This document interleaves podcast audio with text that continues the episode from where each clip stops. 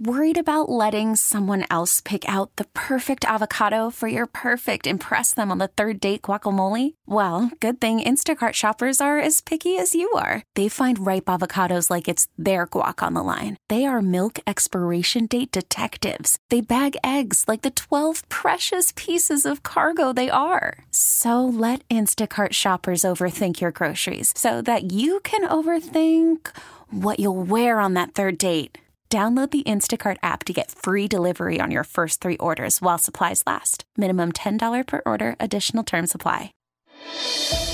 What's driving the conversation in California today? Every weekday at this time, we explore a topic that's making news in our state. This is the state of California. Good afternoon. This is the state of California. Doug Sovern is on vacation today. We are joined by Sonoma's state political scientist, Dr. David McCuan. This week on the state of California here on KCBS, we are focusing on California's Central Valley and the changes occurring there affecting the state's political scene. As we noted earlier this week, California's Central Valley is so often considered a battleground where the issues and demographic changes, along with shifts in the overall political landscape, tend to be the tipping point in the Golden State.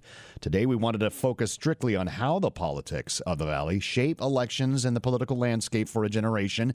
Professor McCuan joins us now. In building on how we think of the Central Valley, Professor, how are conditions and politics changing there, and why does that matter? Well, good afternoon, Bret and Patti. And as we think about California and we think about blue areas that have Democrats and red areas that have Republicans, we often also think about two Californias as Northern California or Southern California. But really, it is the entire Central Valley region that, that tends to get overlooked in that. And there are a number of paradoxes there that the Central Valley uh, portends for us and expresses about California. The stakes are quite high. Kern County, which is represented by Speaker of the House Kevin McCarthy has the highest homicide rate in the state. It's often blanketed with air that's under spare the air alerts, and it has public health numbers that are often amongst the lowest in the state. You contrast that with what's going on in other areas like Congressional District 22. This is a district represented by a Republican, David Valadao, who's been reelected seven times in a district that, while the boundaries have changed, Democrats outnumber Republicans by double digits. So there's a lot of paradoxes and differences in this purple area of the valley. And today's guest is someone who's worked in California for a while and seeing these differences up close, up and down the state. It should be an interesting reflection on how things are changing in the valley and what its impact is on California writ large. We're going to bring that guest on right now. We're going to turn to the KCBS RingCentral Newsline and speak with Bob Mulholland, senior. He's a former senior advisor to the California Democratic Party and a member of the Democratic National Committee. Thank you so much for talking to us this afternoon. I'm interested on how you think the politics of the Central Valley are different from other areas of California. Well, uh, lots of examples. Uh, take independents, for example, not registered Democrats, not registered Republicans. And along the coast, they tend to be much more Democratic in their voting, uh, Santa Barbara up to San Francisco.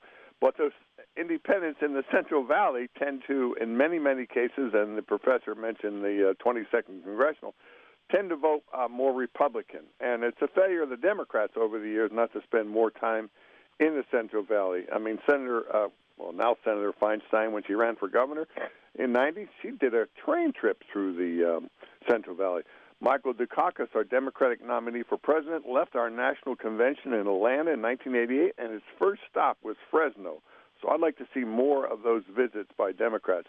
Yeah, and that 22nd, David Valadao, 40,000 more registered Democrats than Republicans, and the, and the Republicans win it. So clearly, uh, we need to uh, figure out what's going on there, and our candidates just are running weak campaigns sometimes. Bob, uh, thank you for joining us. And it's often said that in California, right, counties that touch water are blue, and inland counties vote red, and that leaves the Central Valley as purple. Do you think that that is an accurate metaphor, kind of moving forward uh, into 2024 and beyond? Um, yes. Uh, for a long time, uh, the Republicans called uh, the fishhook as their savior to win statewide elections. Sacramento down the Central Valley to San Diego up to Orange County. And of course, that's been broken for many, many, many, many years. The other thing I'll say about the, the Republicans, uh, there's an old saying: uh, "When does a Republican uh, become an environmentalist? When they buy an oceanfront home."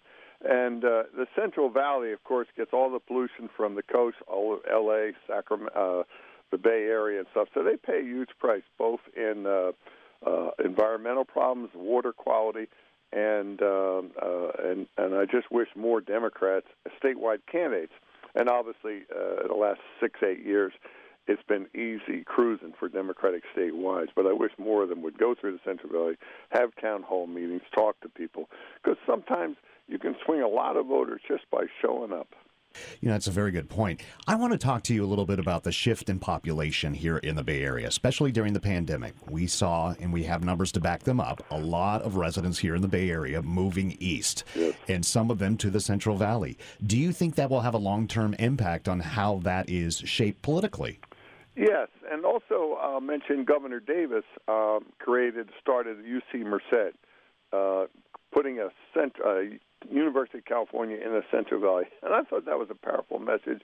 And over time, that will influence a lot of votes. But the most important thing is showing up and talking to people and coming across as you got their concerns and you're going to do things for them.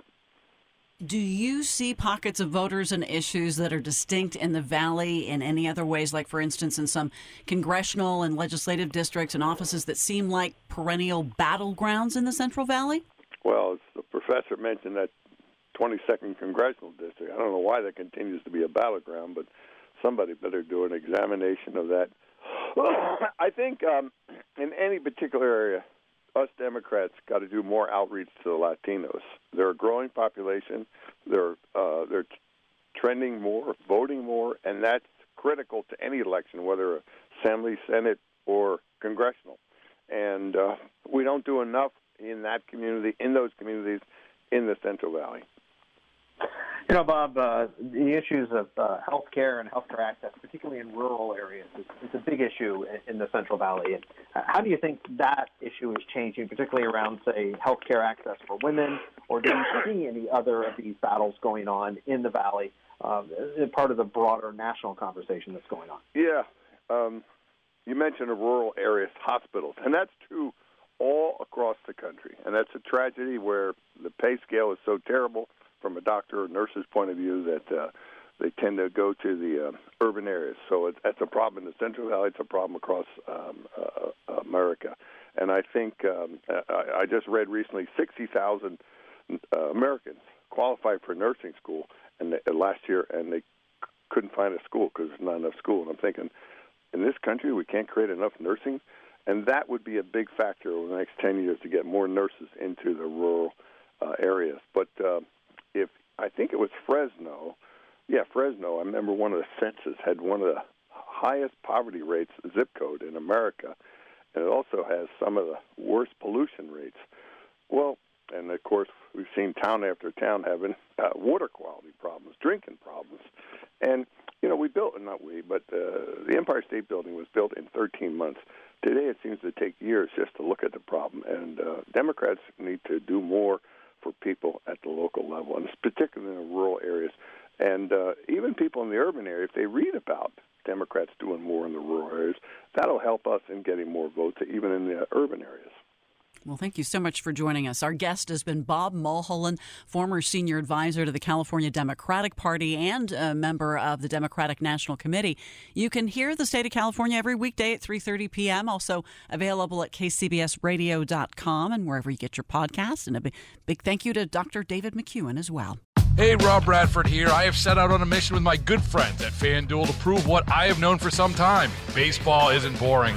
Now I have a daily podcast to prove it with some of the most notable people in the baseball world screaming baseball isn't boring from the mountaintops or at least agreeing to come on our show. Players, managers, GMs, and yes, even the commissioner of baseball, Rob Manfred. It has been a constant wave of baseball's most powerful voices. So join the revolution. Subscribe and soak in Baseball Isn't Boring. Listen on your Audacy app or wherever you get your podcast. You'll be glad you did.